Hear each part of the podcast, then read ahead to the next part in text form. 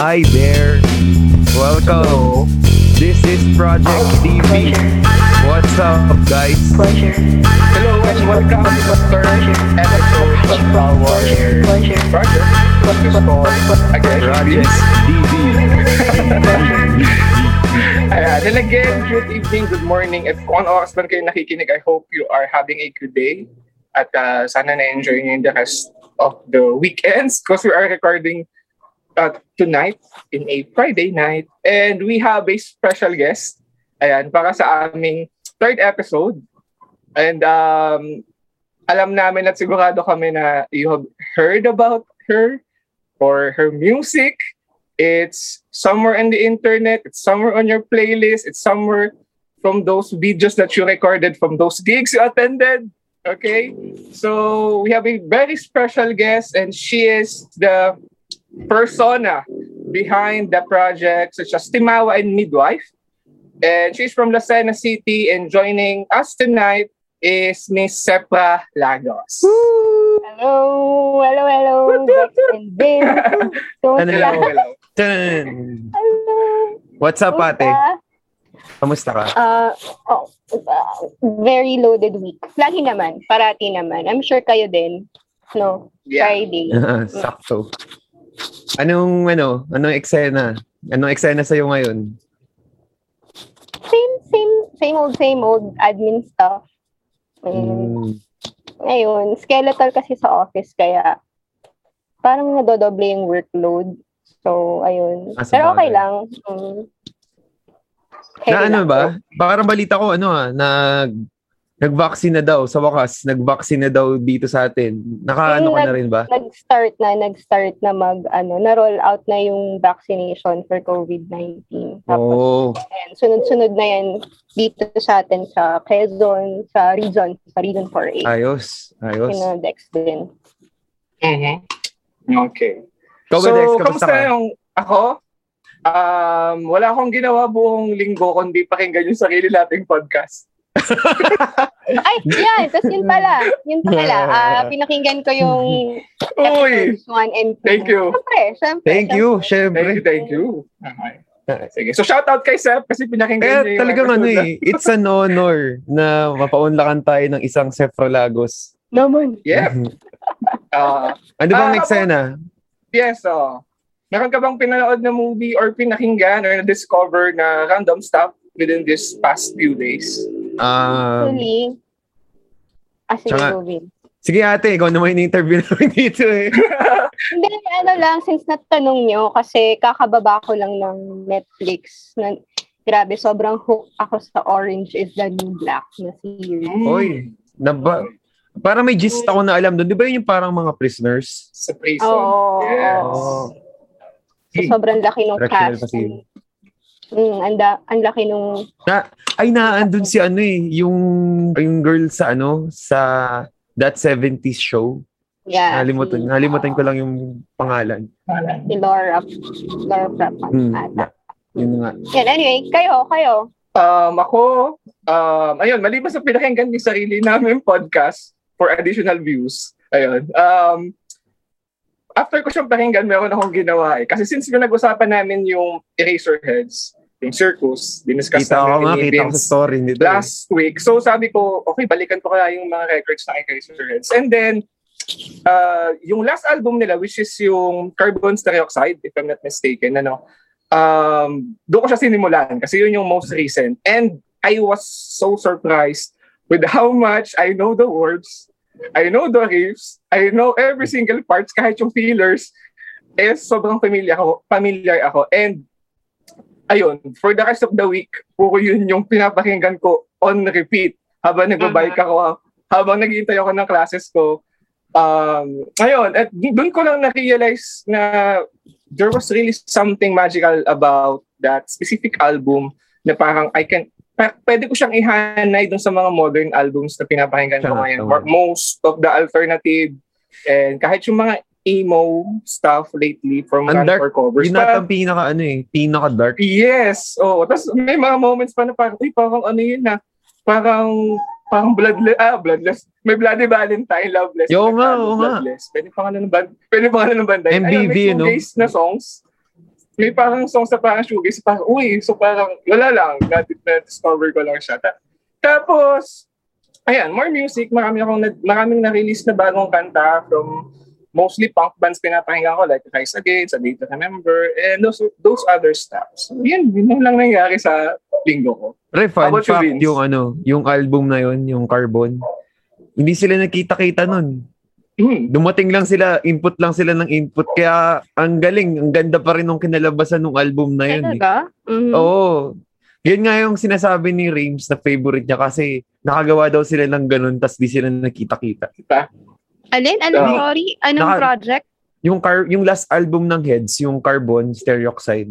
Nandun yung mga songs, yung Hula, Mascara. Paskara. Ah, Yung mas- mas, parang before, maskara before the lang- breakup. Mhm. oh, Yes, before the oo. breakup. Right before talaga. Hindi ko lang sure kung gaano katagal. Kasi alam ko, yung year, same year ata, nag-break ata yun eh. Yeah, 2001 I guess. Ayun. Mhm. Ako ano, ang eksena ko ngayon, malungkot lang ako kasi ano, hindi nanalo si Phoebe eh. Kasi apat yung nomination niya sa ano, sa Grammys. Oh, we can we can talk about that. Mhm. hindi siya nanalo kahit isa eh. Nalungkot lang ako sa part na yun, pero somehow happy naman ako na nanalo si Taylor Swift. Palagay ko naman deserve, Deserve. naman niya yun. Yes. Yes. Kasi maganda naman yung folklore, maganda, madami din critical ang reviews dun eh. Tapos siguro nasaktan din ako kasi wala na yung Big Mac sa SLSU. Kaya So, ano ko na lang eh. Kaya comment na lang ako eh. Comment na lang ako na ano, salamat sa footlong at hotdog mo. Big Mac. Kasi wala eh, talagang kung naalala mo Dex nung college, sigurado ko parang yun ang pang paano ng gutom eh. Midnight, punta ka dun. Busog ka eh, pagbalik mo sa dorm eh. Yes. It was uh, end of an era. Para sa akin. And ang pinanood kong akong- film, may pinanood akong film kasama yung sister ko nito lang. Hindi ko na, kasi halfway through na ako nung nakapanood, yung Moxie sa Netflix. Oh. Ang ganda. Mm. Okay din naman. Kasi Talaga? women empowerment. Maganda siya. Medyo, Mm. maganda rin yung soundtrack nung huli eh. Parang, ano nga ang pangalan nung band? Ah, basta may soundtrack doon na nagustuhan ko. Na dinownload ko na rin sa Spotify ko for sound record musing. for our record Mm. musing sa next episodes. Pero yun. Tsaka syempre, sa pagiging so dahil alam ko naman na narcissistic tayo ni Dex, eh, pinakinggan ko din yung podcast natin. Syempre, sa kotse, sa, kahit saan ako pumunta, eh, tinip- pinapakinggan ko lang naman kung maganda yung yung labas, yung out. Pero yun, yun ang eksena ko this week. So, I guess lahat tayo naging busy. And uh, this is our time to discuss about things that we love in a way for us to relax. Relax ba kayo? ako hindi. Ay. Medyo tense ako ngayon eh. Medyo kinakabahan ako. So, ayan. But, let's have fun. Yeah, we'll Mm. try to have fun. It's just a bunch of friends na trying to have a conversation about sana uh, a fun conversation about the things Naka, or the nakakamiss din to, music we eh. love. Mhm. Nakakamiss din to ate kasi 'di ba? Hindi hindi rin kita totally masyado nakakausap nung ano eh nung nung huli nating encounter sa ano sa breakfast kasi masyado nung madaming tao din may Oo. sino-sino rin kausap ko noon eh. Pero para before noon ang huli kitang nakita huling kitang nakasama sa gig ay nung January 2020. Ay, seedlings. Yeah, seedlings. Mm-mm-mm. Yun ang huli. Wow. Sayang, So, what tagal sayang. na nun? Ang tagal na nga nun, sobra. Tapos wa- parang na, kasi after nun, niyaya ko si ate mag-jam. Mga nito lang, ilang months ago lang. Tapos sa kasunod na ulit yung sa breakfast. So, ang nakakamiss din talaga. Kaya din kami nag-start ni Dex kasi syempre yung kwentuhan nga eh. Medyo Mm. nakakamiss din mag may malaman na bago eh.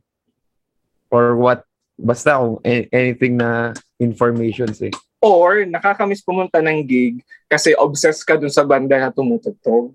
Ayan. and you are obsessed with their music.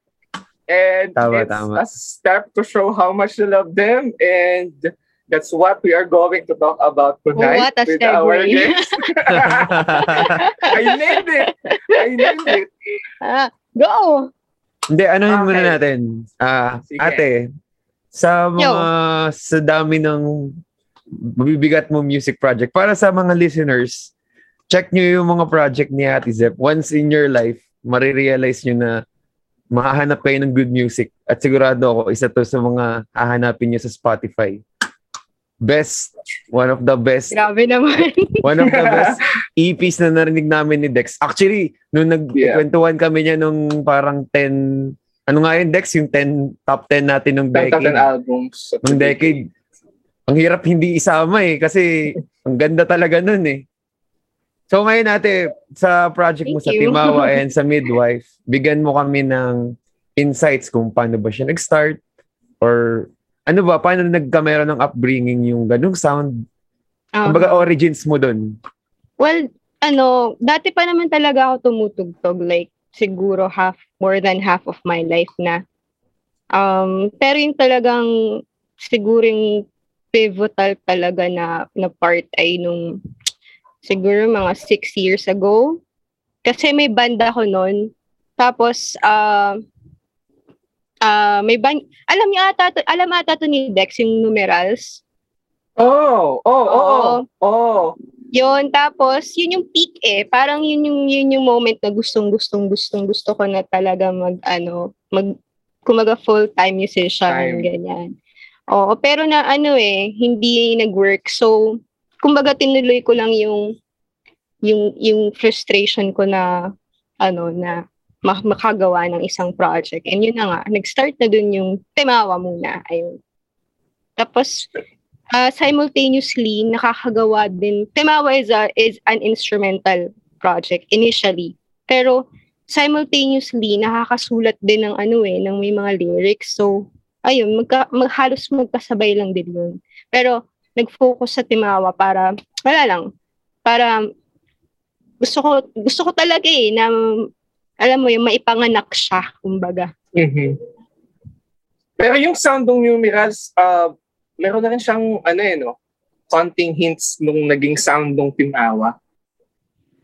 ay Hindi so, siya- Exactly the same, pero parang meron na siyang elements na parang close to it. So how about yung midwife? I Saan- paano siya pinanganak?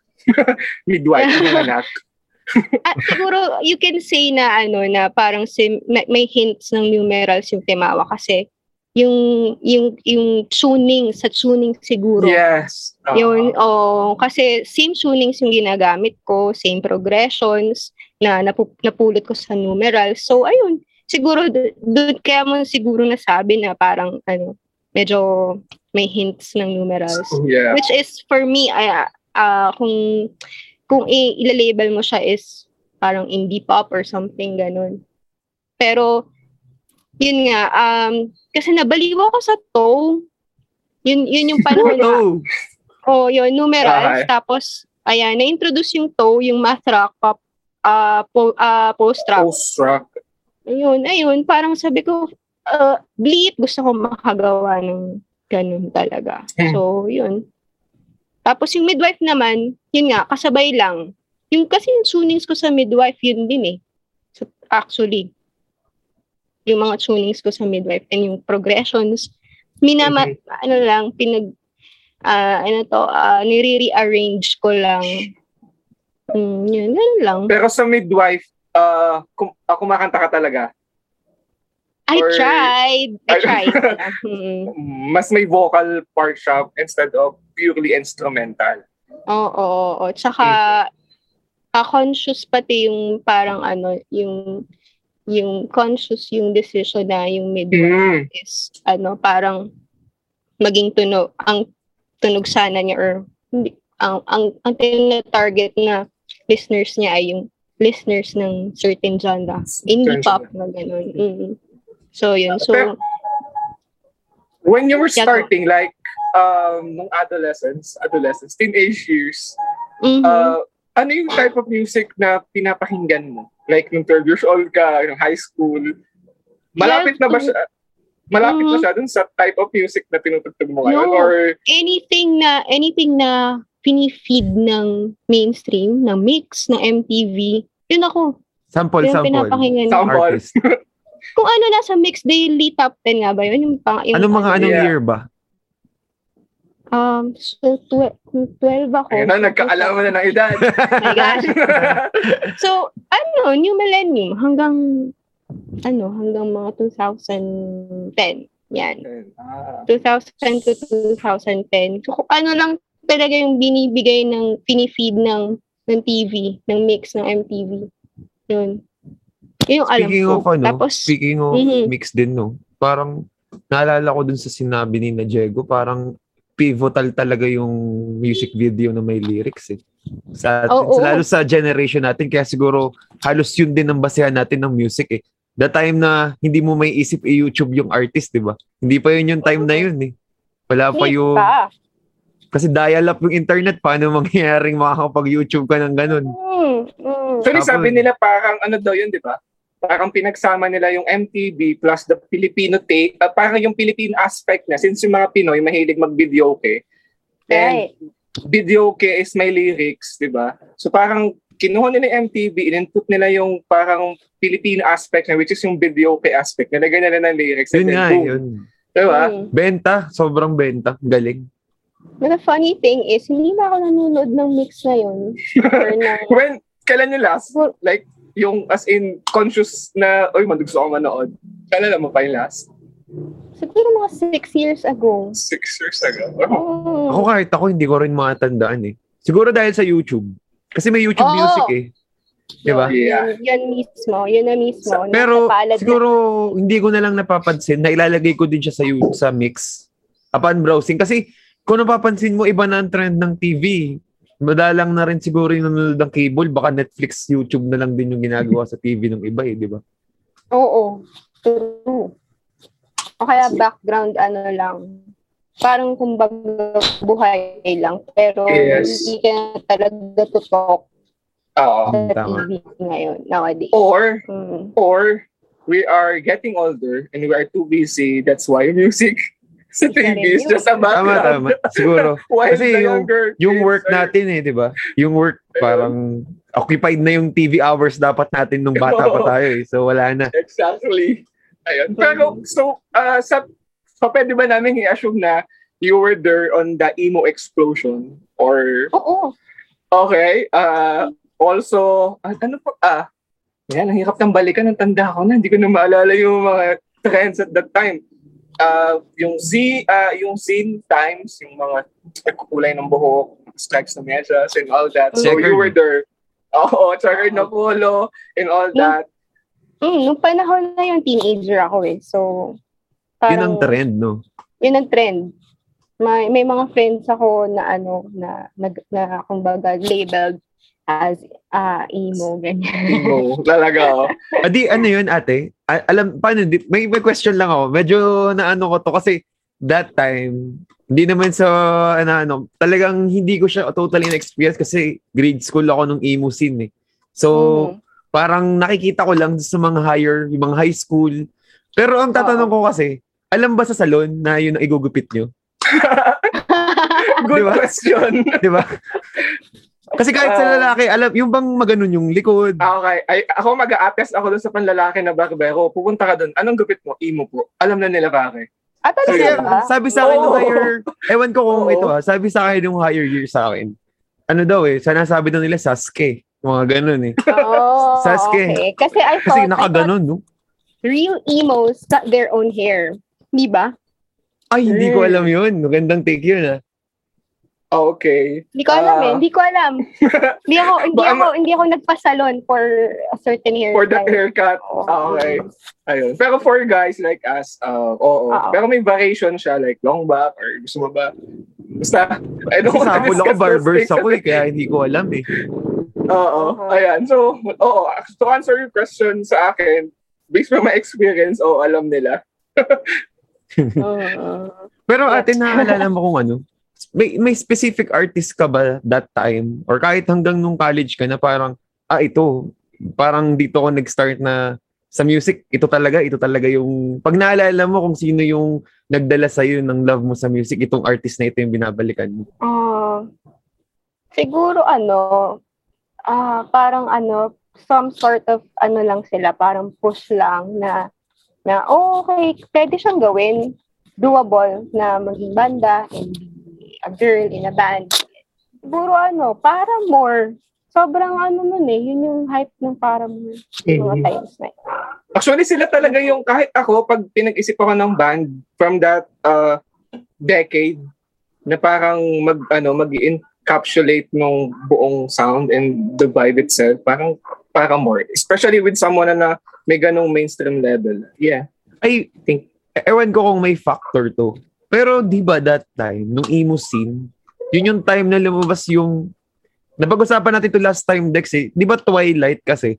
Ang ang soundtrack nun decode Oo. ng Paramore. Yeah. Oo. So baka Yeah. malaking factor din yun. Hindi ko na lang din maalam Ano pero ko talaga? Hmm. kasi dati pa- lahat ng notebook eh ano eh si Edward. I, Eh. I have to say na the whole bumper thing and the emo thing, parang nagkataon silang dalawa and then Nagkataon. nag-works, oo. nag-work sila and then it created a new genre of goth emo, parang ganun, something. Ayun. Um, nahalata na edad ko so I don't want to discuss it any further. Ayun. At anyway, uh, kagaya na nabanggit mo, uh, yung pag, pagkaahon mo ng uh, banda, which is yung numeral, siya yung naging turning point nung uh, nasabi mo na oh, gusto mo siya i-pursue and all that. But Oo. before numerals, meron ka ba bang mga banda na tinugtugan? And ano yung tunog, ano yung tunog nun? And ano yung hawak mo doon? Gitara ba or vocals ka or Ah, nung high school, gitara. Nung college, ah bass, nag-bass ako. Ang tugtugan nun, ay, ah, nag-bass ako for a band. Ang tugtugan ay Franco Urban Dub. ah talaga? Oo. Tapos, So mostly covers yung ano, yun, yung band na yun. eh, meron ding originals. Tapos, Mhm. graduated. Tapos, mm, obviously, nagpapalit ng ways, nag-abroad. So, hindi yun na-push. Kasi na nga, yung numerals.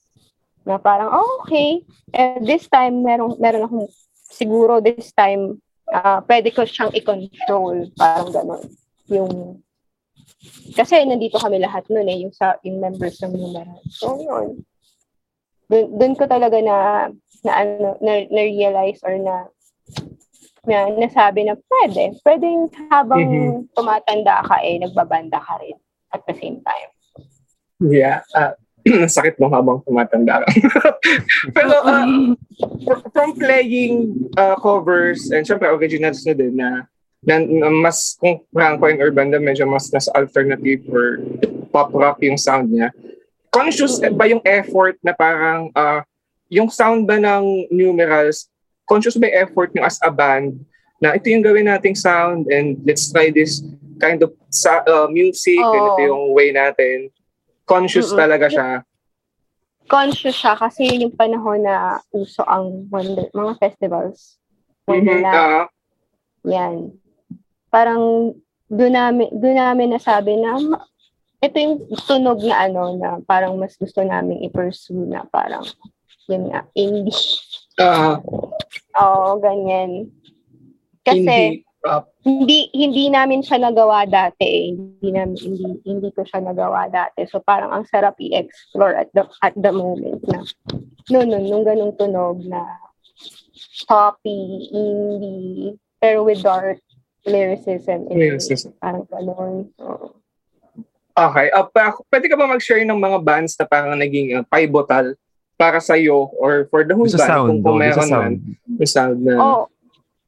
Mm, nung mga panahong yun talaga, parang ang ang parang pattern, parang pattern na gusto ko talagang sundin ay parang sa local natives, Bon Iver, yung, medyo experimental na Mm. ano, Mhm. na may may sipa na ewan, na parang gano'n na nakakalungkot na ewan, na parang masaya din, pero yun, yun, yun parang gano'n.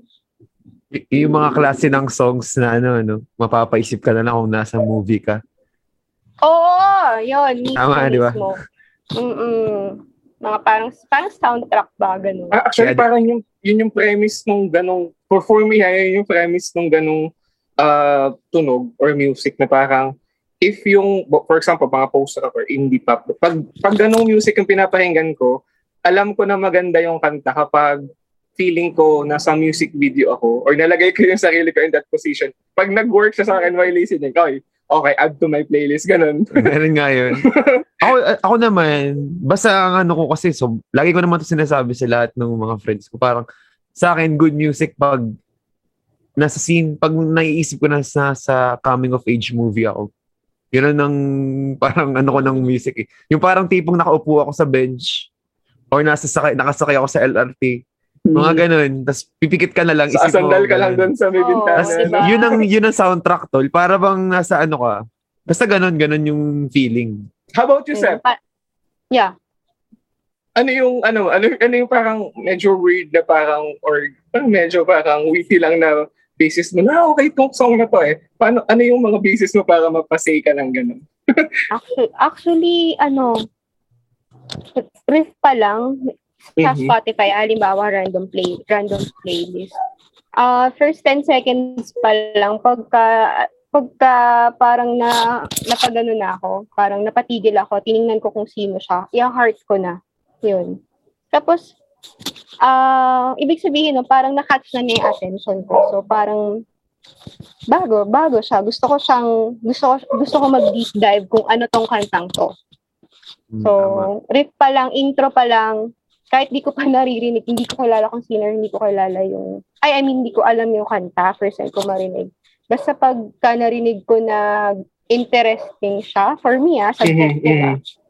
ayan, i-ano ko na siya, i-heart ko na siya, tapos babalikan ko na lang siya afterwards para, ah, i, hindi naman i, i-study, Mas- pero, Ma- Oo. ma-absorb. Oo, Ganun. yun, i-absorb. Tapos tingnan ko kung, ooh, ano yung, tapos hahanapin ko, ano yung, ano yung part, ano yung tunog, kung bakit ko siya nagustuhan. So, yun, parang ganun. Ganun na ako ngayon mag-explore. Meron kang mga examples ng mga artists na na-discover mo lately na parang uh, consistently nasa playlist mo sila ngayon and na-discover mo through that process?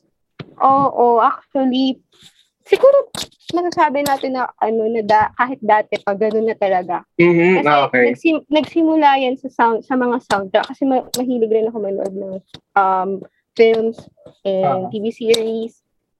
Alam mo yun, iaano ko na ah, konting ano lang ah, konting backstory. Tingnan natin kung ginagawa nyo din. Pagka may Sige, narinig sige. kayo, pagka may narinig kayo na something na, uy, parang ganda ng kanta dito sa Excel ng to dito. Ay, ipopost mo siya, tapos papakinggan mo yung lyrics, tapos isi-save mo sa notes mo, tapos later on, isi-search mo kung ano yung kantang yun. Kasi nagustuhan mo siya. Yun. Ganon. So, Alam mo, siya ngayon ano, sa Spotify. Ganon. Actually, may And ganun na nga ano eh. May ganun ng option sa Google eh. Parang kakantahin mo na lang yung lyrics, lalabas na dun eh. Kasi Ah, madaming ah. instances na hindi mo alam. Madaming beses akong ganyan, bro. Lalo na late na late ako na, na late ako na na yung musical upbringing Wait. ko eh. Paano pag tunog lang? Ganun. Yun, yun, ang, yun ang struggle, tol. Yun ang struggle. Tingnan mo sa IMDb. Kung ganun. Pe- ah, pero dun sa shinare ni Seth, medyo close naman yung akin doon. But the difference is ako, ah inintay ko matapos yung film. Tapos di ba may ah, roll ah, end ng credits? Ah, oo. So, pinapanood ko yung part na nandun sa uh, tawag dito, sa music uh, yung, yung credits ng may mga songs yun yung kumanta ganun. Uh, mm. doon ko siya tinitingnan tapos pinopost ko. Tapos ah, kapag merong word na parang ano, parang nagamit din sa song na narinig ko tapos sa title. Feeling ko yun na yun. Oo, ganun. Or minsan, pinopost ko talaga tapos di may mga songs tinitingnan ko yung artist. Parang uy, ano to ah, bawa, nakita, uy, Smashing Pumpkins, uy, ganito, ganyan. So parang new song, new discovery ng, song, ng isang kanta. So usually yung ganun, parang ganyan, parang ganun din.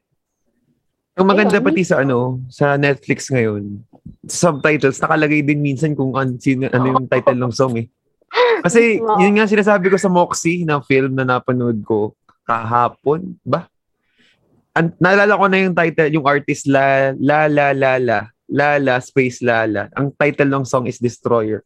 Nung unang beses ko pala napakinggan, alam ko na eh, yun na yung vibe ko eh. Yung pala siguro yung sinasabi natin, Dex, na kung yung vibe na yun, yun yung gusto mo na music, baka yun Oh. nga yung basehan mo ng good music. Mm-mm. Yeah. At yun din yung basehan mo ng gusto mong magawang cert, gawa, magawang music. Yun. Alam mo yun? May instances na parang dahil da- gustong gusto mo yung vibe, na deep dive mo yung artist. Kasi Ah. gustong gusto mo yung vibe eh. So ngayon, pinakinggan, magisimula minsan sa soundtrack, yung isang certain song. After ng certain song, tingnan mo yung album, kung okay yung album. After Mhm. nung album, kasunod next album na nung artist na yon. Tapos, di ba, dire-diretso na? Parang, Oo. ano yung mga encounters nyo na ganun?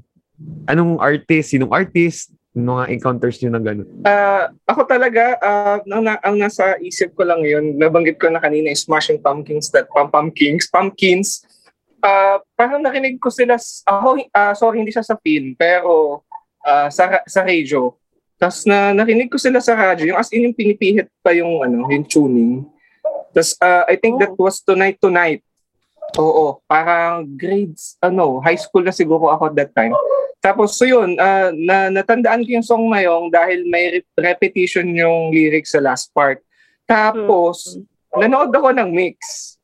And then, yung mixtape 5 nila, yung isa sa shinare niyang song is from Smashing Pumpkins. Tonight, sabi, ah, yung pala yun, yung pangalang artist.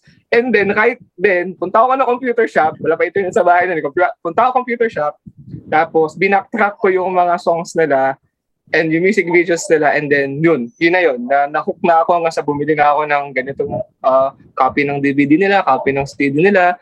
Uh, yun na, na-obsess na ako. Pwede ba sa- nating sabihin na fan ka na? Yun na yung process mo ng pagiging fan. Yes. Yung pag may conscious effort ako na to dig uh, deeper and pabalik sa catalog nila and then hoping na may uh, next album, uh, that's me being a fan. And consciously talagang pinag-ipunan ko yung copies if I can.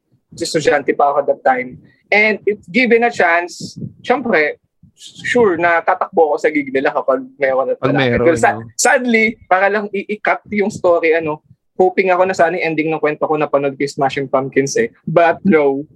Unfortunately, Sadly, hindi pa, hindi pa. unfortunately, Hindi pa. Yes. Oo, so yun, I think, Was there That's- any chance? Pumunta na ba smashing dito? yes, I think uh, 2013 or 12. Kaso naalala ko at that Oo. time, bumabagyo nun eh. Sobrang lakas ng bagyo at that time. Tapos parang half lang nung uh, actual na bumili ng tickets yung nakapunta. But anyways, di naman yung re- di naman yun yung reason kung ba't di ako nakapanood. Wala akong pera. But Dahil ba sinabi? Pero sadly, ayun, di ako naka di ako nakapunta. So YouTube YouTube na lang ako. But yeah, I I I, I am a big fan of Smashing Pumpkins. So yun. How about you, uh, Sep? ang pumasok sa akin talaga ano eh. Na, matagal na akong fan ng Barbie's Cradle. Like, kino-cover namin siya nung high school eh. Pero, napanood ko yung Crying Ladies, yung movie ni, Ah. ano, ni Sharon. Yung Sharon, Si Hilda uh, Coronel. Oo, Yeah. si Angel Aquino. Yan. Kino, uh, Ah, oo, oo, oo, yeah. mistaken. Ayun, tapos, oh, soundtrack, soundtrack dun yung ano, yung idlip. Soundtrack dun yung idlip ng Barbie's Cradle. Tapos, ah, ayun, sinearch ko. Ang ganda eh, kasi yung, ah, ano to, parang nakaka, yun yung mga part na umiiyak sila eh. So, yun, eh di ba crying ladies nga sila doon. So, sabi ko nga, pag namumove ako ng, ng mga ganon, ibig sabihin, trip, babe, dibs. Ayun, tapos yun na yung simula siguro nung pagiging, ano ko, ah, ah, yung mas naging, mas naging inter, ah, naging interesado ako malaman kung ano yung discography ng ng Barbie, ng Barbie's Cradle. So, bili ng pirata dyan, sa Delgic. yes, Ayun. Delgic. Shout out sa Delgic. Diba? May Delgic pa ba? Um, Not sure. ko Wala, Matagal na rin ako hindi nabili. ata Eh. Oo. Ang alam kong Na- Delgic yung branch sa Lukban eh. Oh, meron! Yes! Hindi ko oo. alam yun ah. Hindi ko Yes, alam tol. yun ah. Nung college days ko pare, uh, referring to my story, Smashing Pumpkins, doon ako nakabili ng DVD ng lahat ng music video nila in one DVD. Sa Delgic ako nakabili. I- I'm sorry, Billy Corgan, but ayun, wala naman Oh, akong means to diba? buy original copy. So yeah, but Mm-mm. shout out to Delgic. Thank you Mga for bootleg, giving no? me giving me a better and wider taste in music. Wow. Pero ako, thanks to Delgic, para ano eh, binigyan ako ng laro sa PS1 eh. Doon ako nabili ng mga games ko sa PS1 before. Yeah. Yung music kasi ano, ang start sa akin ng music kung ano yung CD sa kotse, sa van namin dati. Mm-mm. Nag-start ako data, Juan de la Cruz, tapos Mhm. yung Apo Oh. Hiking, isang buo, Mhm. isang buo yun. Ang maganda nun, ayoko nang bumaba ng kotse, pakikinig ng mga yun. Kasi Oo. cool eh. Cool. Parang, siguro yung, kung mga- siguro yun ang earliest memory ko. na Kanina yon Kanina yung mga CDs. kasi second hand yung kotse. So baka Oo. sa unang may-ari. Hmm. Talaga? What Siguro. him? Ang galing eh. G- ganun, ganun nag-start yun eh. Yung Juan de la Cruz. Kaya alam, kaya nga ang weird, alam ko lahat yung kanta, yung Balong Malalim, lahat ng kanta ng Juan de la Cruz. Lahat Pati din ng mga kanta ng cuts. ano. Oo, oh, pati yung kanta ng Apo. Yung Apo talaga. Tsaka maganda rin sa Apo. Kasi fan yung family ko ng Apo. Nanood kami sa k- convention ng Apo Hiking. That, Wow, ng, uh, okay. elementary ako noon. Mhm. Siguro yun yung mga earliest memory ko ng pagiging fan. Pero ano, hindi ko pa alam eh. Hindi ko pa sure sa sarili ko kung fan na ako that time. Basta alam ko lang na gusto ko yung music na yun. Basta tanda ako nun, bibili kami ng donuts sa Mr. Mhm. Donut. Tapos ayoko na bumaba ng kotse, pakikinig lang eh. E- Eventually, yung kama, dumating na sa point nung parang ah, continuation lang din ng last episode natin, mga 2008-2009. Yun talaga yung mga early eh. May, meron din pala kaming parang pirated copy nung sa River Maya, isang buo din yun. So, nasa kotse din lang ako nakakapakinig nun kasi wala naman kami CD player. Yung VC, VCD pala meron kami pero hindi ata siya nagpe-play dati ng CD. Hindi ko tanda eh. So, makikinig talaga ako lagi sa kotse lang. Swerte na lang din ako kasi disc yung ano. Naalala ko yung Apo, ano yun, cassette yun. Mm. Parang mixtape ata siya, hindi siya ano. Kung na, parang naaalala ko ganun eh. Tapos yung noong 2008, 2009, napanood ko yung yung ano nga to, yung kay Bu, yung Bujoy kay Marvin Agustin. Ah, oh, Julina Marvin. Oo. Kasi kumanta si Gio Alvarez doon ng Il Bimbo. So, na-curious ako. Tinanong ko, Mama, anong title nung kantang yun? Ang ganda nun ah. Eh, that, that time, may Friendster na eh. So, pili ka ng playlist para sa Friendster mo. Ang ganda nun ah, sabi ko. Tapos, doon, ta, saktong-sakto, 2008, kakatapos lang ng reunion concert ng E-Heads. Tapos nalaman ko, yun na nga, katulad ng sinabi ko last time, sila pala yung kumanta lahat ng mga famous song. So parang dun yung na, dun yung mga talagang conscious ako na sobrang naging fan talaga ako kasi unang-una para consideration ko na rin ng pagiging fan is nag-Wikipedia ka. Binasa mo yung sa Wikipedia na nandun lahat. Binasa ko yung history. Tapos tinignan ko din yung website nila. Tinignan ko yung timeline. Dumating din ako sa point siguro napakinggan ko lahat kasi hindi ko na rin naman napapansin. At saka swerte na lang din ako noon. Ang regalo sa akin ni Mama parang maliit na MP3 player. eh. So, download, download na kami ng songs ng pinsan ko. Shoutout nga pala sa pinsan ko nasa US. Siya lang yung listener natin sa US, bro. So, Hello. yung, yung, ano natin, basta siya yung nag-download, nakapy lang ako sa kanya, pinapakinggan ko yun. Yun ang mga earliest memory ko. Tsaka nakatulong din yung commercial ng McDo before, na yung El Bimbo.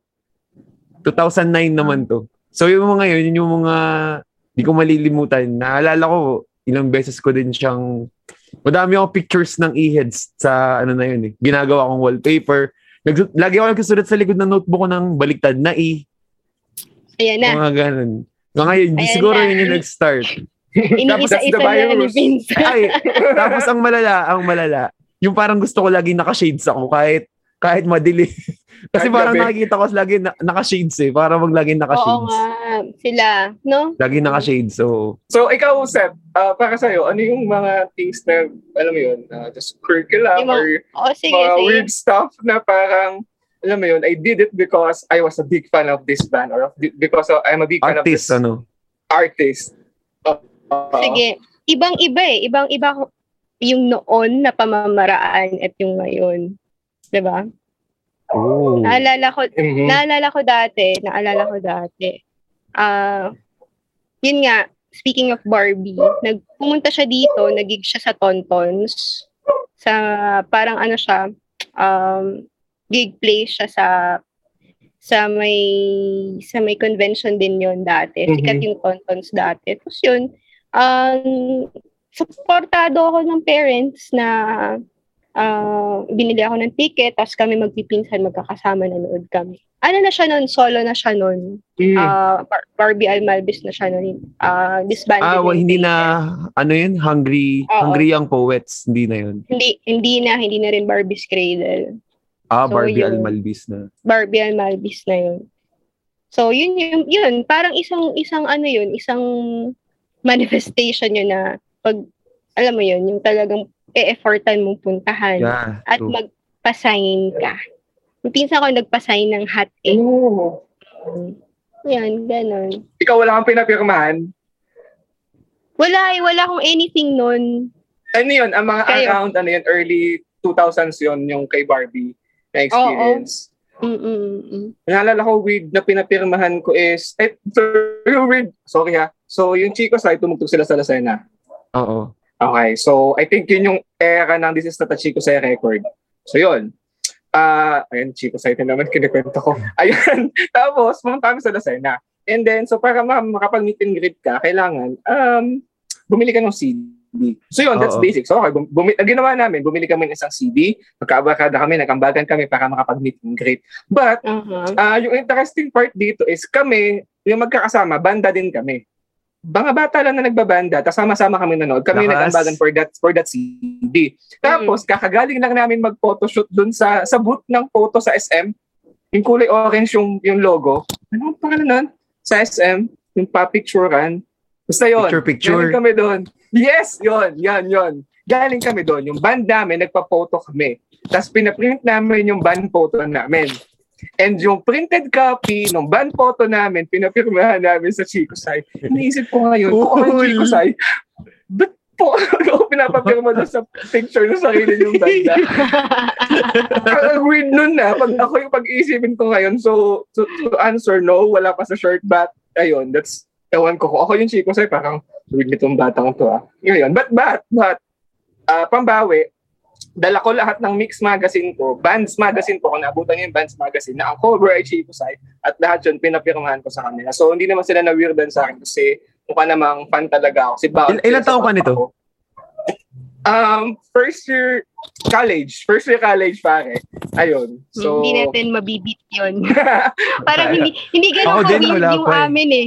Wala pa ako sa Ayun, ganun. so, oh, wala lang. Siguro, ano Ay, talaga. ako. Meron akong Weird. ano, kasi ako late, late ako nagiging fan. Nagiging fan ako nung mga disbanded na or patay na. Ah, Ganun. Kaya hindi Oo. ako dumat... Siguro kung buhay sila or buo pa sila, baka sobre... Ako nga, ah, ito honestly, nag-iipon ako ng budget para kung bigla ang mag-announce ang e-heads ng reunion, may pambili ako eh.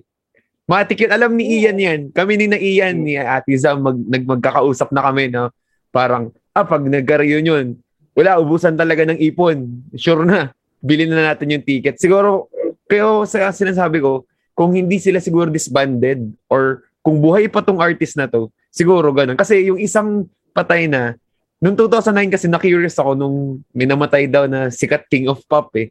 Michael Jackson kasi namatay nung 2009. Ah, 9 ba or 10? Tapos di ako sure kung sino siya.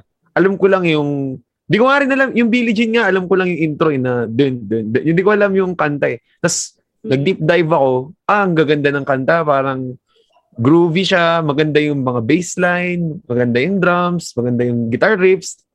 So ngayon, so fan ako. Pinalabas sa SM Cinema sa Lucena, yung This Is It. Grade Aha, 6 ako noon eh. Hindi ba bawal naman manood ng underage na solo? So, nung Mhm, tinanong, mhm. pinake ko yung age ko para makapanood ako ng This Is It doon. Kahit solo ako. Kasi gusto Oh. gusto ko mapanood eh. That time gusto gusto ko mapanood kung ano ba yung andun. Tapos, pero doon ko nakita yung mga diehard fan ni Michael Jackson. Kasi Ah. niyan, bilang ko talaga, five lang kami. Nanonood nun. Oo, talaga ba? Five lang Mhm. kami. Tapos naiyak yung katabi ko. Yung mga siguro mga five seats apart, naiyak siya. Lalo na nung kinakanta niya yung ano, yung human nature. Naiyak Mhm. siya eh. Kita ko. Sabi, sabi ko, ang galing. Tapos pinapanood ko to. Pero iniisip ko nun, kasi grade 6 ako, tapos taga Sariaya pa ako, patay, baka iwan ako ng nanay ko ha. Gabi na, tapos hindi pa ano ha. Kasi sila nag-grocery lang sila, tapos nanood ako ng 18 eh. Mm. Things you do for Oh, things I, things I do for, for the love, For, bro. Um, oo. ayan. For the love. Um, ah, kasi di ba sabi mo kanina magkaiba yung dati?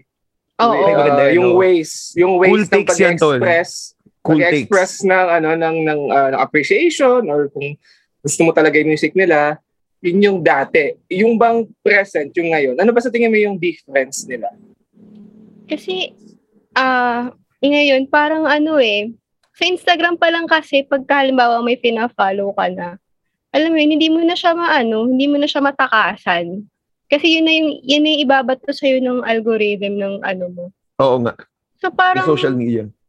so parang, palaon ng tama ba yun? Habang, Mhm. habang as time goes by, Gusto. parang, mas lumalawak yung ano, yung knowledge mo tungkol sa isang artist or dun sa art niya. Mas lalo mo pa siyang na-appreciate. So parang hindi ka na makawala, hindi ka na maka hindi ka na makaahon. Ayun, nandun ka na lahat na ng ano, lahat na ng close to stalking, kumbaga.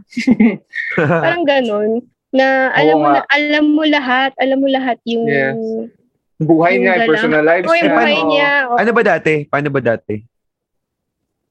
Dati, dati maghihintay ka ng balita sa Mix News or sa magazine or sa feature sa MTV. So, pero ngayon, inaano na sa'yo eh. Araw-araw na, araw-araw mo nakikita. So, Exactly, nga. anong weird doon? Anong weird kung, anong weird? Siguro ang pinakang weird kung masasabi na ngayon. Ayun, inaabot ako ng hanggang alas 12, alauna.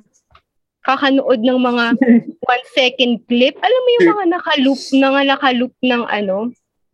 And the funny thing, the funnier thing is, Blackpink yun sa ngayon sa akin. Tatanong pa So, lang namin sa'yo kung anong artist yun eh. Pero, ayun, Blackpink. Blackpink. Ngayon, yung Karen. Blackpink pa rin. Alam to ni Vince, Black, na nag-start ako sa Blackpink. And hanggang ngayon, sila, sila pa lang. Sila pa lang. Ayoko kasi, ayoko kasi umano eh. Ayoko munang tumingin sa iba. Tama. Para kasi baka, Ewan ko kung... Ma-obsess ka na doon sa buong ano. Totoo yun. Dati, parang bago ako mag-shift sa ibang band na same ang sound, parang gusto ko muna pakinggan ito lahat para yun ang maging benchmark ko kung yung kasunod ba Mm. ay Ox eh. mhm. Ah, gusto mo munang mag, alam mo yun, ma- mabaon sa hukay ng kanilang craft. Oo. Oo. And then, pag fully experience mo na yung bawat piraso nung nagawa nila, oh, that's it. I'm sold. So, pwede na akong tumingin at mag-explore sa ibang uh, artist. From the same genre, siguro. Mhm. Ako conscious conscious sa akin. Pero on my part, on my on my on my case, um ayoko talaga ako na yung ako na yung umiiwas. Kumbaga, Umiiwas. ay- ayoko muna, ayoko munang ayoko munang ano mala muna. Hindi ko kasi sila tinitingnan as K-pop eh, sa totoo lang. Mhm. Mhm. And basta, Sila pop ah, mi- music. No? Oo, yung music in general. So, Aha. Ayun, parang ayoko muna ma- ma-label na I'm into K-pop kasi hindi ko K-pop. naman sila hindi ko naman sila tinitingnan as K-pop artist Mm. lang. Sila ay artist, ganun. So, sa ngayon, sa kanila muna ako nat- natutuwa. Sa kanila muna ako naaaliw. No. And I'm So, learning. it's, it's safe to say na you are into Blackpink instead Ah, of K-pop. Ganon. Yun, Ah, yun, ganun, ganun Ay, mas sana. yun, no? Mm-mm. Mhm. Okay. Yeah, I would agree on that. Ano yung parts ng music ng Blackpink na parang nag-draw in sa'yo na parang, uy, okay to ah. Ah, interesting to ah. Ano yung ah, characteristic ng music nila na na-pull in ka dun sa kanilang craft? Actually, hindi hindi lang dun, hindi sa music ako nakatulong Nice. eh. Dun sa whole, dun sa whole ano nila. Whole o- image, sa whole ganun. output Okay. nila, sa whole Mm. branding and image and yung production. Ganda nga Mm, naman parang- ng production, grabe. So, yun, parang nakaka-curious kasi, parang, bakit they say that Blackpink is the world's biggest girl group Mhm. ngayon. So, bakit? Bakit? Yun, dun ako na-curious. So, Anong meron? Tama. Oo, bakit? So, hindi lang yung music. But, um, maganda yung music. Magaling yung production talaga. Mm. Wala talaga tayong masasabi dun sa production nila. Grabe yung production. Grabe. Sobrang... And tama tama si Sep dun sa part dun sa branding, yung yung marketing, yung lahat, yung image kasi ah, may dahilan eh kung bakit nila nasasakop yung airwaves natin. Eh. There's a reason behind that. Ay, So siguro Okay. tama si Sep na parang there's something to learn about it. It doesn't matter kung ibang genre or iba yung tunog niya or iba dun sa traditional way ng usual mong pinapakinggan.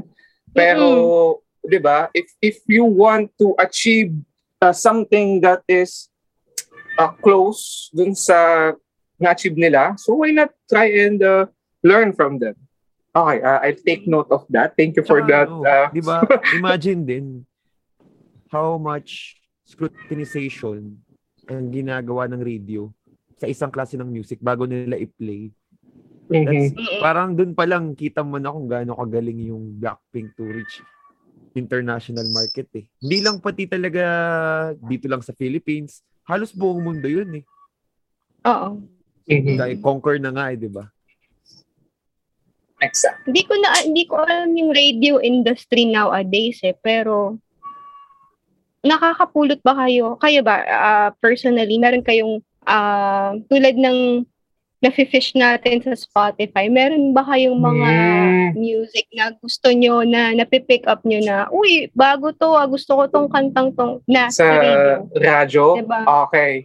Ako, okay, uh, iba-iba yung Ako na yung nagtanong circumstances eh. Actually, okay, okay lang yun. Oo. Uh, kung Sorry. mas ba kung mas bata ako, ay sabihin ko syempre oo. At actually, hanggang ngayon naman, meron pa din. But ito yung Mm. interesting part. Uh, if we are referring to new music, tapos nagustuhan natin, so medyo halos bihira or halos wala. Pero kung pinag-uusapan natin is old music but new to my ears, at narinig ko siya sa radyo, Mm. and then, uy, okay yun na. And then after a few uh, konti research na, ay, ano pala yun, release pa pala in 2005 or like kahit 1990s pa, ganon. Mm. Yun, new music for me, but it was uh, created, it was released long, long time ago. I think ako sa radyo, kasi may specific radio stations akong pinapakinggan, medyo stuck ako with Jam 88.3. Parang since Oo. kabata, ah, high school ako, doon ako nakikinig nung, maliban nung may NU pa. Pero nung wala ng NU, nasa Jam na ako palagi. And then yun, most of the time, I don't discover new music, but I discover new music for my playlist, but old and released from a long, long time ago. Mm. Ayun. So shout out sa Jam 88.3. Ako kasi, Kinig kayo oh. pag Friday. Ako kasi bro, yung sa, Man, sa radyo. Sorry. Ano ate? Ano Go, ate? Vin. Then, na-curious lang ako kasi Jam 88.3 is Manila-based, di ba? Abot Yes, siya oo. sa atin. Oo, Abot dito. yung air. Ah, Mm-mm. yes, oh. Actually, weird siya kasi ah, high school pa lang ako nakikinig na ako sa jam. At yung mga kaibigan ko na tumatambay, nagugulat sila sa piniplay na music kasi makikinig ba doon yung mga Tudor Cinema Club, mga indie bands, Mm. ganyan. And so, nagugulat sila, uy, may nagpapatugtog ng ganong music sa radyo.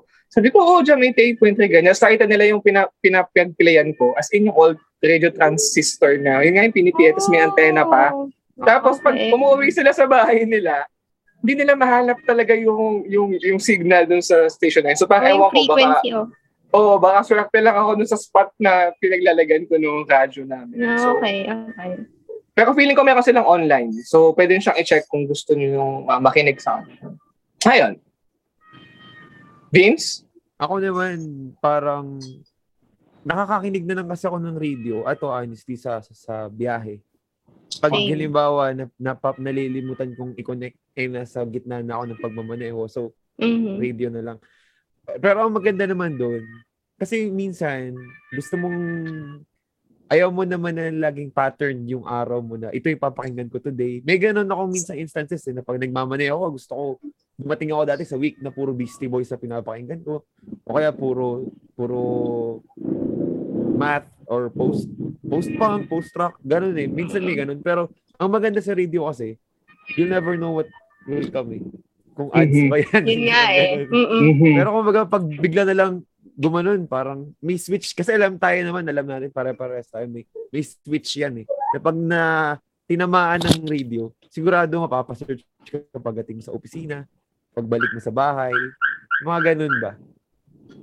So yun siguro ang purpose ng radio din sa akin na tinutulungan niya ako maghanap ng mga gems. Yun. Mm. Pero meron ka nang na ano na dig na ano na na song galing sa radio ng ganung experience. Ako may kwento ko. Yan. Sige ate. Ayun. meron ako, Sige. meron akong narinig, ah nagda-driving din ako noon. Nito lang, siguro mga a year ago. Um, Tagalog song siya. Baka, baka may makaka- makakatulong. Tagalog song siya ng babae. Tapos Oh, may Mhm. patapos ko na kasi siyang na ano eh, na napakinggan, naabutan. Tapos ano lang, parang outro na, basta may something mata. Tapos yung ano niya, yung yung ah tunog niya, acoustic lang siya kayong babae lang. Tapos hindi ko Hmm. hindi ko ma-search kasi mata lang yung naaalala ko na ano na The word, na, lyrics. na word. Oo.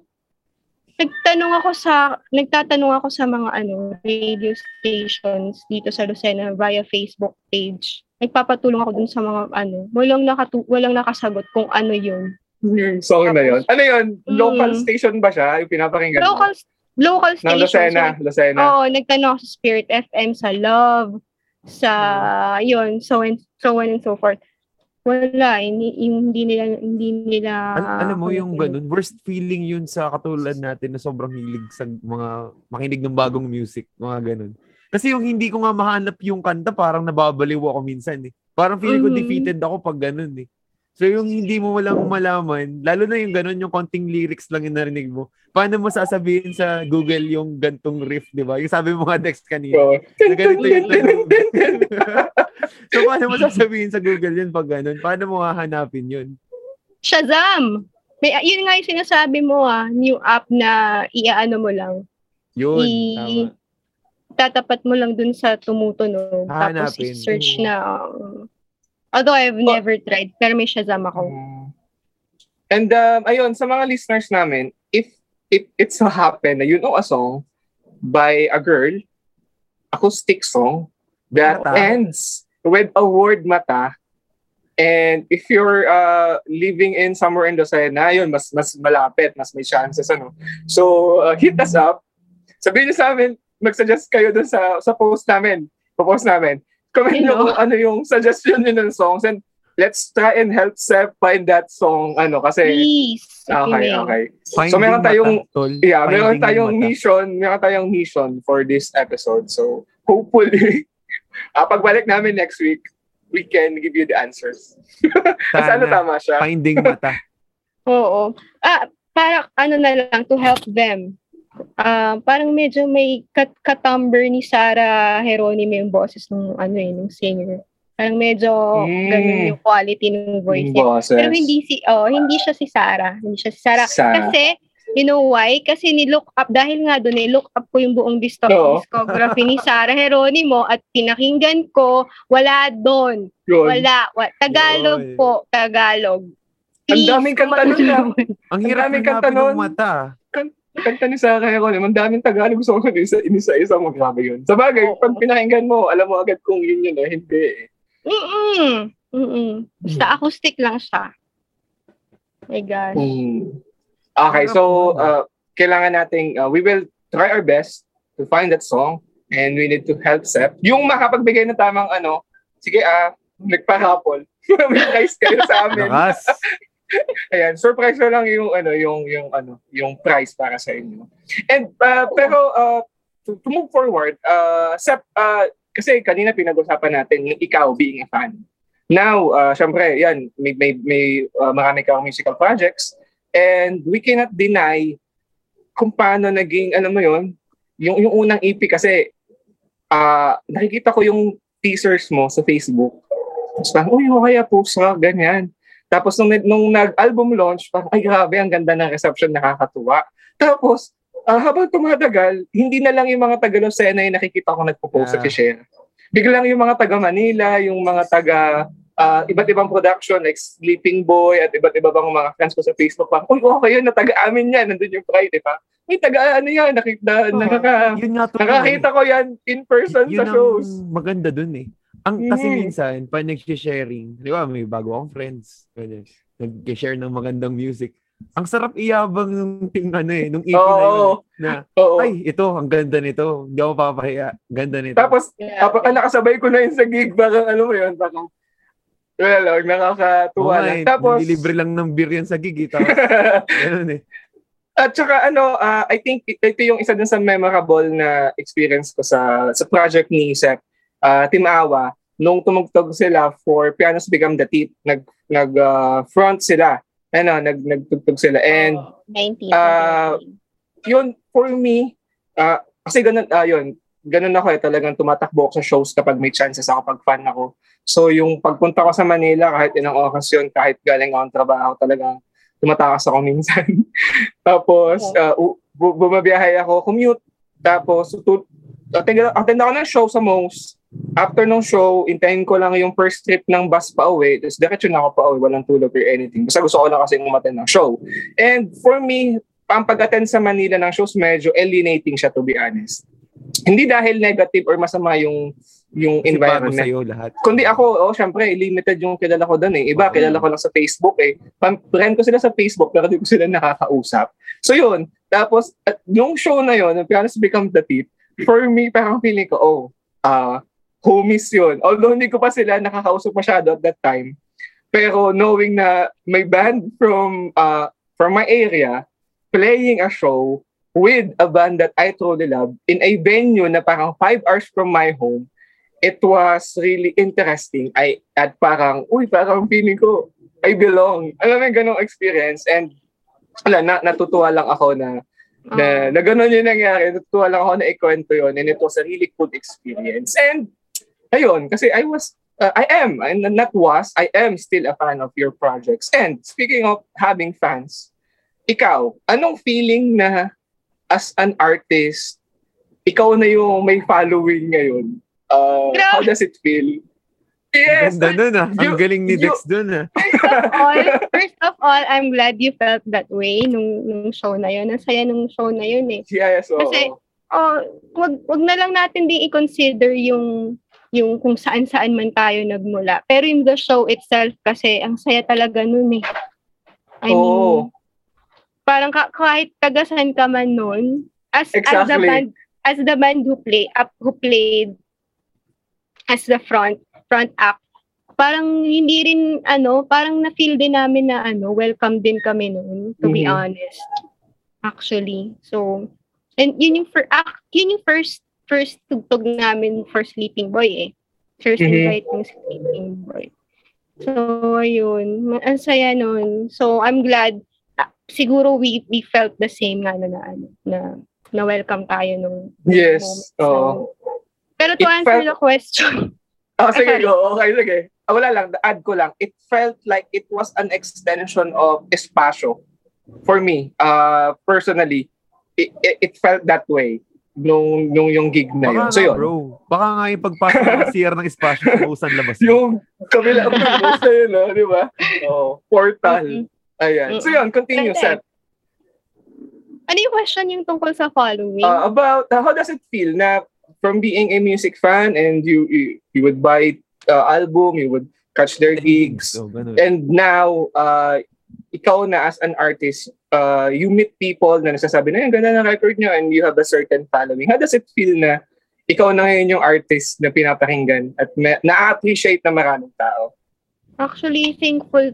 Yun lang, masa, yun lang yung forever ko sasabihin. Parang grateful, grateful ako doon. Kami doon sa mga sa mga friends, sa mga kasi primarily friends yun eh. Friends naman talaga yung unang-unang sumusuporta sa'yo. And for them to support you and buy the album, hindi hingin ha, hindi hiningi. Binili. Kahit friends mo sila, binili nila yon parang ano ba, parang a mark na siya or sign na siya na parang ano, na parang okay, um, maybe um, kayang ipagpatuloy or parang gano'n, pinupush, binibigyan kanya ng ano, ng, ng push. Parang nakaka-encourage siya na, oh, okay, so na-appreciate ng mga tao yung, yung, yung ginawa mo. Mhm. So, parang ang sarap lang magpatuloy. Parang ganun yung feeling ko. Kasi, Speaking of that, ano, that EP, Yeah. hindi pala, hindi pala signed yung nasa akin. So, sa kasunod na magkita tayo, papapermahan ko pala sa iyo yun. grabe. Totoo, hindi signed. Sayang eh. Wala ako, Uy, kasi, kasi ako tulad ni Dex na nagpa-sign ng band photo nila eh. So, wala akong ganun, wala akong ganung memory. Sorry, I'm that Hindi, weird. sige ate, no? continue, continue. Yun, yun nga, yun anyway, yun lang. Na parang ang saya lang sa ano. Kasi bago naman, bago siya sa pakiramdam namin eh. alam mo yun, parang bag, bago siyang, bago siyang pakiramdam. Hindi pa namin siya naranasan dati. So parang, Mhm.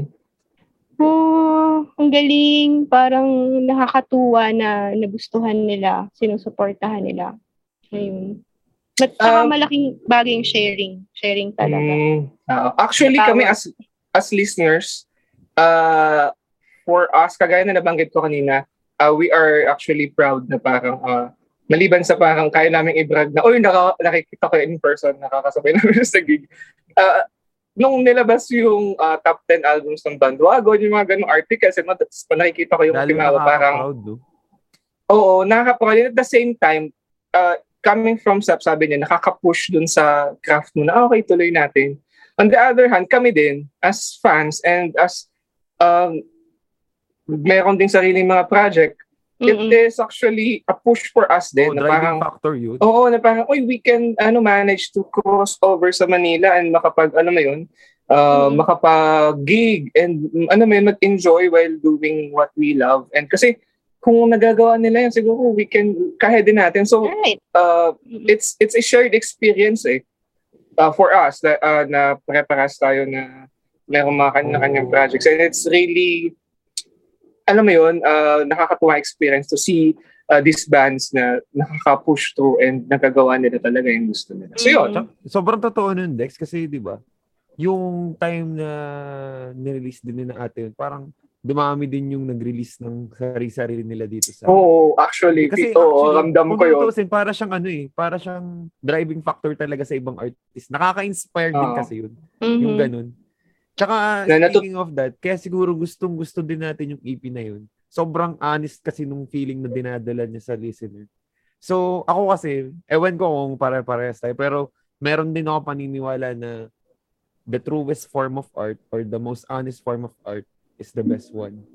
Kasi para sa akin, yun ang totoong depiction ng isang art. Pag kaya niya ipakita sa iyo yung truth. So parang ganun yung feeling ko dun sa dun sa mga ganun. Tsaka dun sa iba rin ng mga album ng mga napakinggan ko na nagustuhan ko. So kaya nga siguro nakaka motivate din siya sa iba o nakaka ano, influential siya sa madaling salita. Influential siya sa maraming artist dito sa ano natin, sa space natin, sa circle natin. Kasi yun nga, nagiging totoo eh. Talagang parang may impact talaga siya. Hindi mo ma-explain yung impact. Basta alam mo da, yung impact nun, dala ng music. Mm. Well, we wouldn't take all the credit naman kasi na, ang laking tulong din ng ano, ng community din. Yan, tulad na nyo, tulad nyo na na sama-sama natin parang ano, parang ah hindi naman kinik-start pero yun nga parang siguro nagkataon lang din na ma- marami tayong lahat na ginagawa tapos gusto natin maglabas pero yun nga parang nasa ano din siya eh nasa power of ano din talaga siya. Ng pa, nasa power ng, ng network I guess. Ayun. Uh, kasi sa totoo lang hindi naman hindi naman kami hindi naman maiimbita sa sa sa sleeping ng, ng sleeping by collective kung wala rin kakilala kakilala or ano. Kat, tulad ng Chokokoy sila din talaga yung parang bridge eh. Parang ganon. Parang yung naging connect ate ngayon, parang, di ba, nakakapag-gig kayo sa Manila, Sleeping Boy, ganun. So, ano yung feeling na parang, siguro may chance din na, na nakasabay mo yung pinapakinggan mo din talaga. Siguro may ganung chance. Ewan ko kung may ganun na ano. Pero kung meron man, ano yung, sino yung artist na yun? Tsaka, ano yung feeling nung encounter nyo? Flamingo oo ngayon parang sabi nga namin ni Lalay may konting pressure na ano eh na naramdaman. Hindi pala konti for me it's a lot. Pero ngayon we come we come uh, prepared naman kung anong makayanan. So yun lang perform na lang. Tapos uh, on the moment na nandun na ni-enjoy na lang namin. Pero sa totoo lang may pressure talaga yung na, na tumugtog sa Manila. Kasi hindi mo turf, hindi mo siya turf eh. Saka hindi mo alam kung sino yung mga nandun. Mm. So parang watchful ka din. Meron akong ganong thinking. Mm. Sa bagay. Pero mm, we, we try na habang tumutugtog, tugtog lang kami kung ano yung pre-practice namin. Ganun. Pero yun nga, Flamingo. Yun, pinapakinggan, merong isang gig nung 19 na 2019. Sabay namin yung Flamingo. Tapos, kami muna eh, bago sila. Tap, o Flamingo, sorry. Eh, ang galing nila. So, parang nga, nakanganga lang kami sa set nila. Ako pala. Ayun. Ano pa ba? Kayo ba? Kayo ba? Time Purse, yung nakasabay namin yung mga taga Time Purse yan. Yun know. Shoutout sa kanila. Shout Um, ako, um, ako ma, ah, ah, medyo, ano eh, medyo tipid mag-gig ang time first eh. Ah, pero ako, masaya na kasi ako makasabay yung mga taga, ano natin, taga region natin. Pag nakatugtog kami ng espasyo, eh, karamihan naman ng mga nakakasabay namin, mga ano eh, may mga sarili ding mga releases, may records, Ayan, kagaya niyo, Timawa, Spell, uh, Spell the Words, at iba pa. Uh, so for me, yung experience is, uh, kagaya nung kay Sep, local pa lang yun ha, I mean from the same region yun ha, tapos sabay ko sila, nakaka-pressure na rin talaga eh. Pero at the same time, ako, uh, dahil nga binavalue ko yung, minsan mas binavalue ko pa yung overall experience nung after tumugtog kesa dun sa actual performance eh.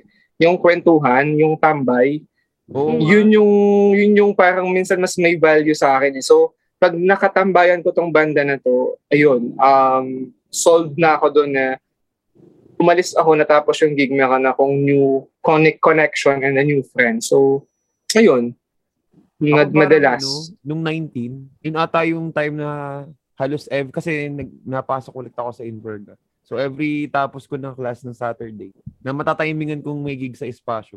Doon ako dumediretso para mag-unwind eh. Parang Mhm. hindi ko mabilang kung ilang beses na ba ako nagpupunta doon eh. Pero yung pinaka-favorite ko, dalawa yung ano ko, gustong gusto kong show doon. Yung Halloween, kasi tayo-tayo yung mga makukulit nung, ano eh, parang ang saya-saya natin nung Halloween. Tapos Mhm. yung ano, yung dumating ate yung yung mga taga QC ba yun? Or ah ano nga ang show yun? The Anthem? Mm, Anthem. Ayun, gustong gusto Ah, ko yun. okay, okay. Mm. Kasi parang first time kasi hindi ako nakapanood nung ano nung nauna nung April 2019. Kaya tanda ko pa yun kasi an- magagaling yung mga mga parang gustong trip na trip ko sa Spotify yung mga dumating nun, yung Anesthesia. Diba yung Aha. yun. Hindi ako nakapunta nun. Kaya nung sumunod na may mga in-invite, talagang nandun ako. Tuwan-tuwa kami na de- si Deo ba? Kas- ah, nung Halloween, si Deo kasama ko. Pero nung time nung ah Anthem. Anthem, ang kasama ko nun si, si, si Don, yung basis namin. Tapos parang Mm. saya-saya talaga namin. Eh. Ano na lang talaga, parang di ko maano na ang galing pala, may mga ganito pa palang mga tunog, may meron pa palang lalampas pa yung expectation ko. So yun yung mga fun takes ko lang. Kaya dun talaga, kung meron, kung pwede ako maging fan ng isang gig place, yun, espasyo talaga. Kasi ang laki ng part dun sa, ano eh, influential yun din sa sa creativity ko siguro. Ang dami kong natutunan dun. Sobra. Right. Sa akin naman pala, ano, ah, minsan, ah, minsan hindi ako tumugtog doon sa mismong show. Di ko sila nakasabay within that bill. Pero dahil makulit ako at madalas akong kabuntot ng mga kaibigan kong banda kahit di ako tutugtog, tumasama ako. So, ay sa favorite ko yung pumunta yung luncheon sa Lucena. Mhm. Tapos, ere- yun. Oh, irrevocable nandun din sila. I think Yun, yun. Sprouts. event event na yun, ayan, ah, Scouts. Nung event na yun, di ako tumugtog doon, pero nandun ako kasi syempre, uh, it's, it's my uh, place. Nandun lahat tumugtog yung mga kaibigan ko. And uh, Mm. yung hangout talaga, para sa akin, yun yung pinakamasaya. Tapos yun nga, kasi nga, ano eh, uh, wala namang barricades eh. Hindi naman siya kagaya ng mga malalaking events eh. Parang after mong tumugtog, you can just uh, uh, kuhitin mo sila, makipagpintuhan ka sa kanila. And then, yun, it, it all uh, will happen naturally. So, yun, for me, memorable yung uh, na, na ano, nakakwentuhan ko kahit short lang yung mga Tagalanchon tsaka Irrevocable kasi big fans talaga ako nitong mga banda. Tsaka bro, that time parang nung kung naaalala ko, nung naaalala ko mas gusto ko pa na ano, kasi hindi kami nakatugtog sa espasyo. Kaya kasi nagkakataon si Ian laging wala eh. Nakatugtog Oo, kami sa espasyo, pero iba. Shout out Ian. Sir, shout out kay Ian. Pero hindi kasi nagwo-work sa Manila that time. Kasi hindi mm-hmm. talagang conflict kami ng skid. Nakatugtog ako ng espasyo 2000 16, 17, kaya nag-jom na gig, yung Paramore acoustic doon. Doon kami mm. nakatugtog ni Nadeo. Sobrang tagal na noon. Hindi kami nakatugtog as spell the words na doon. Mm-hmm. Talagang, pero ano naman, hindi, hindi rin naman, somehow frustration ko siya, pero masaya na rin naman ako kasi hindi ko ma-imagine yung sarili ko na may mga dalang gamit tapos sobrang late na late ako na uwi, uwi, tatapusin yung show hanggang alas stress, mga ganun ba. Minsan nga nakakalampas ako ng sakay Sasakay, dito ba sa Riyaya lang ako, lampas na ako ng bababaan eh. Sobrang antok. Bakit? Oh, nakakatulog ka. Nakakatulog ako eh, sa biyahe. That time naman, wala pa, hindi pa ako nagda-drive. At buti na Oo. lang talaga, hindi pa ako nagda-drive nun kasi at least nung ganun, nakakainom ako ng okay. Parang chill ako eh. True. Mas, mas carefree ako pag ganun. Pero pag nagda-drive ka kasi parang magiging responsible. Eh, shoutout nga pala sa lahat ng ano, don't drink and drive. Doon sa mga Oo. nakakita sa gigs, don't drink and drive. Pwede kayong uminom, pero alam nyo naman yung limit nyo. Hmm. Pwede naman ano, mash and then drive. Yun, pwede yun. and uh, okay, uh, so ang dami nating kwento about being a fan. Lahat tayo parang, Sige, last ano mo yun?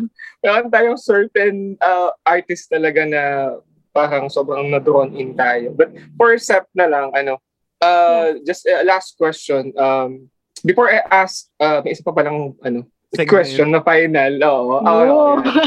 Sige, yun yung last. But before we end this conversation about, uh, alam mo yun, experiences about being a fan of music and all that, uh, when you were working on your EP sa Team Awa, uh, na-anticipate nyo ba na magiging uh, ganun yung reception ng tao and uh, were you conscious na parang, uh, okay, uh, ano natin to, uh, this will be a way for us na makakatugtog na siguro tayo here and there, maasabay na natin tong mga banda na to.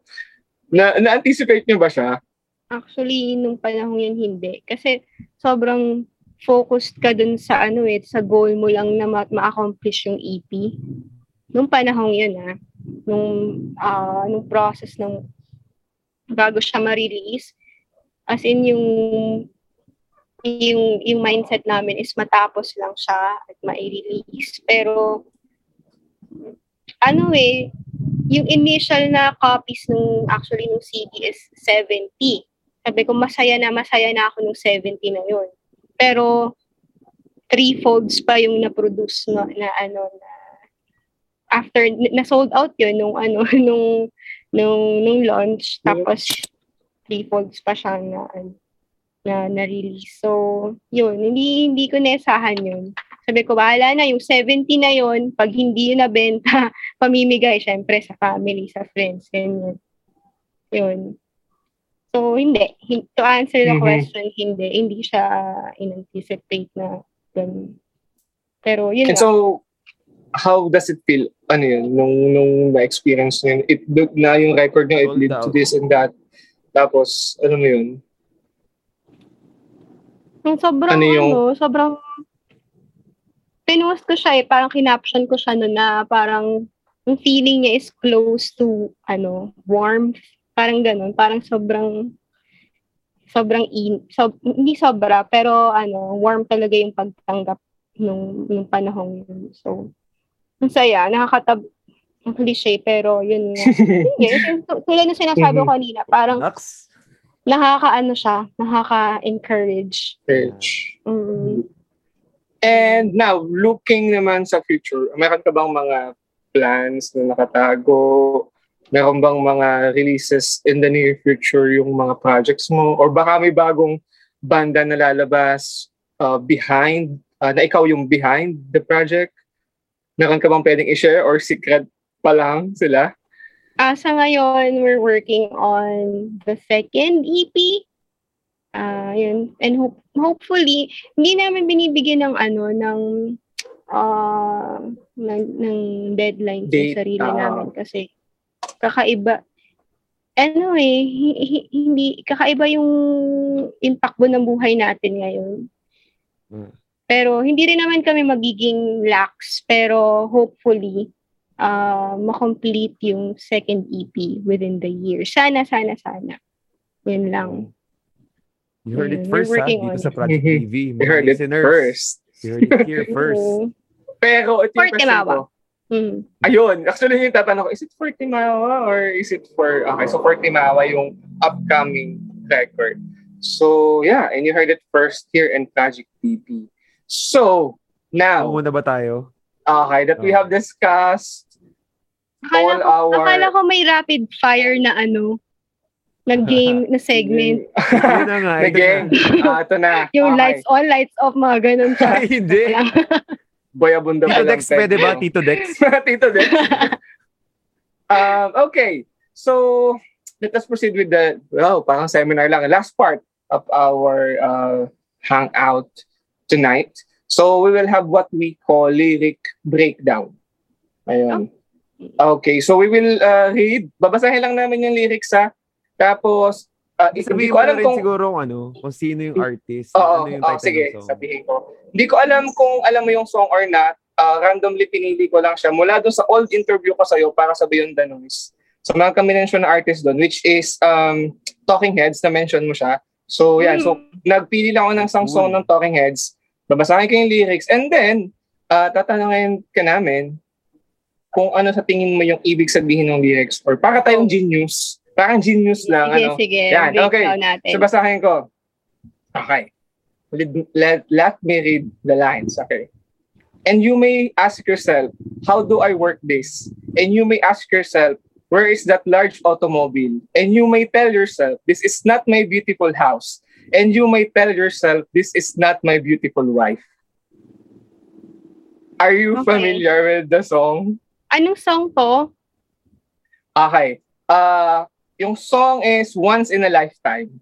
Once in a Lifetime by Talking Talk- Heads. Talking Heads. Heads. Ito ata yung kinover ni Miley Cyrus, no? Yeah. Yeah. Oo. Oo. Oo, Oo. oo. Ayun. So, tingin mo, ano yung message or ano yung gusto mo? Hindi ko alam yung kanta. Hindi ko alam yung kanta, yung lyrics. Pero dahil may nabanggit na house and automobile, ah, sa tingin ko adulting. Mm-hmm. Tapos, um, sa tingin ko parang, yun nga, nag, um, settling in, parang ganun, may temang ganun. Mm-hmm. Settling in at adulting. Oo. Mhm.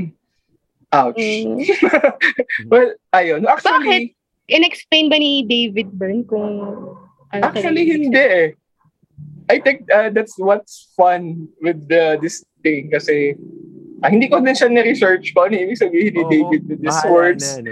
Uh, So, ayan. So, um, wala lang. Gusto na namin marinig kung ano yung just to decipher the song.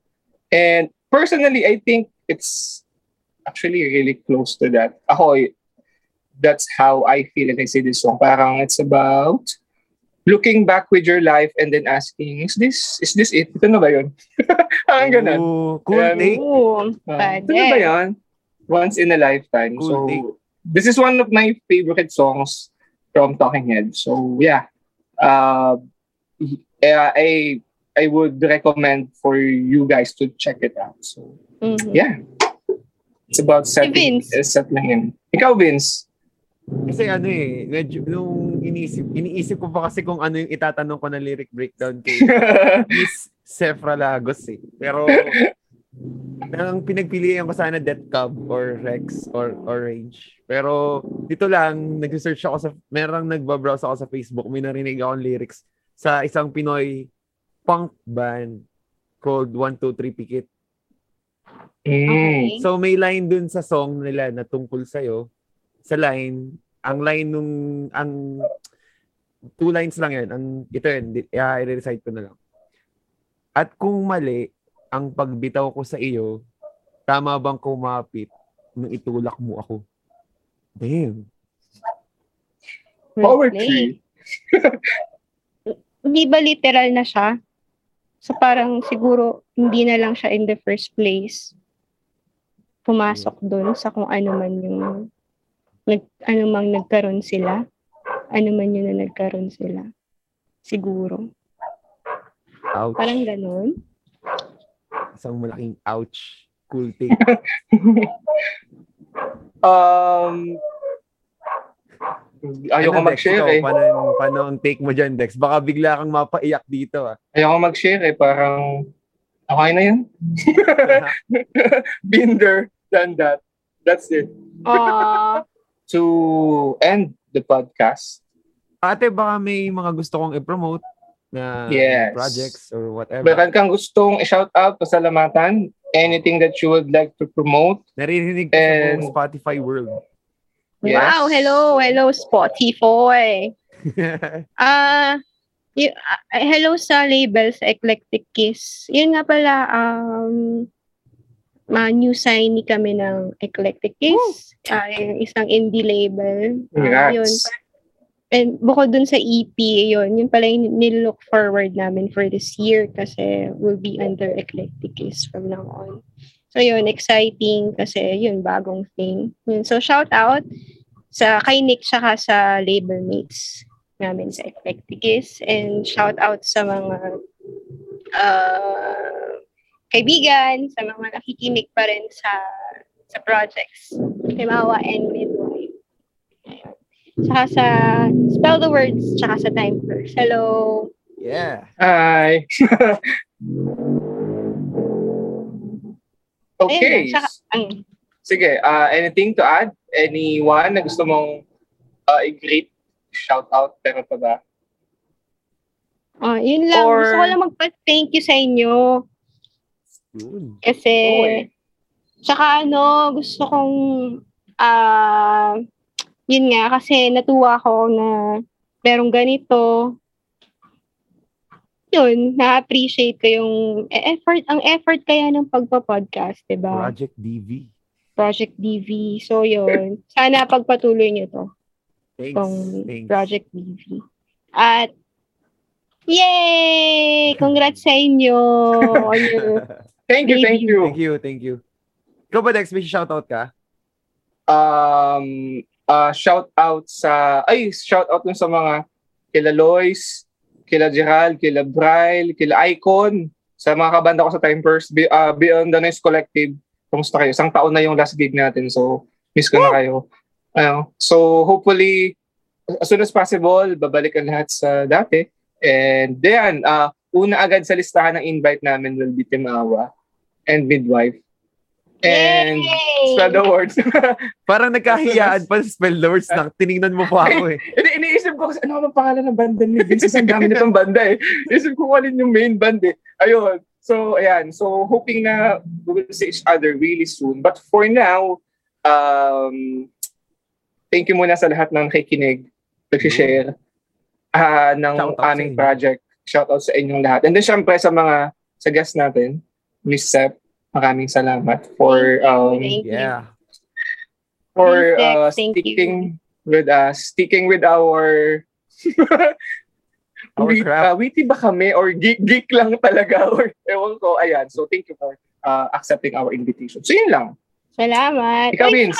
shout out din pala sa Artem. Yun pa isa Yeah. pang avenue. Uy! Yes. Nag- Nagsusulong Uh, ng ayan, follower din ako Artem. niyan.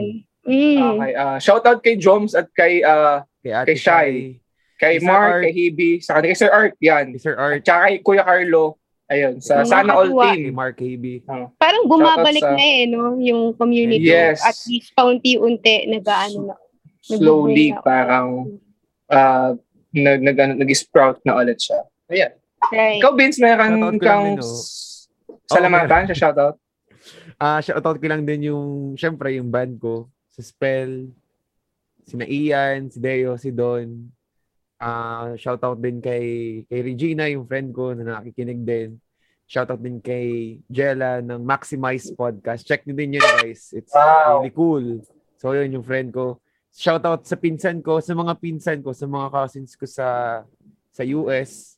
Sila yung bumalik ng ano eh, kaya lumawak tuloy yung listeners natin kung saan. Awesome. Kami listeners, kami Saka listeners yung kami ano, sa US. yung may listen, yung mga nakinig sa Canada, kung sino man kayo, or baka VPN yan, kung ano man yan, thank you pa rin. Thank O, you pero pa rin. dahil Canada pa rin yun pare, Oh, kahit Canada pa VPN rin lang yun. Tsaka yung Ah, ano, syempre, sa lahat ng mga listeners namin, ito namang project namin na to, purpose lang ito, parang recorded na kwentuhan, pas isisend lang sana Yes. namin sa mga friends namin eh.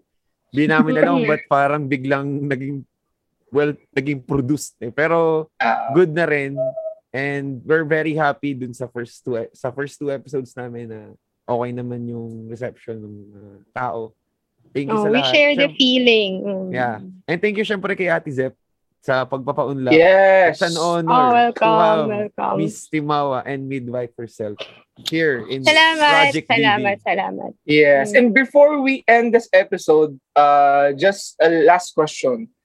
Willing ka ba na bumalik for another episode? Woo. If if there's Yes. any chance? Oh, Yes. Actually, masaya. Pleasure. Oh, oh, gusto ko yung mga gantong kwentuhan. Tapos, siguro yung group pa. Yun. Like, Magkasama kayo Okay, dyan, yun. tapos magkasama Ayan, kami yun. dito. Pwede yun, di ba? Ayan, ayan. yeah, yeah. Something to look forward sa amin Yes pala, bro. and Isa sa listeners. pala. Yes. Pinost na namin yung ano, email address. Ipopost pa namin ulit. I-repost namin yung email address Yes. namin. So kung may topic kayo, questions, or kung gusto nyo na sino mo nang gusto nyo gawin namin guest dito, Yes. gagawa yes. namin ng paraan para maano yung ano nyo. Siyempre, mga Baka- suggestion nyo. Kung Baka may mag-request ng kayo, ano, foreign. Baka may mag-request ng foreign. Sige, gagawa namin ng Upload paraan. namin yung ano, upload namin yung email ad. Send lang kayo. Yes. Okay? Let's keep in touch. Yeah. So, okay, I guess it's time to say goodbye. So again, thank you for everyone who is listening. Thank you, Miss Sep. Thank you to all our friends, all our family supporting us, and thank you, kay Vince. Yeah. Okay, this project is now signing off for the third episode. Project Lily signing off.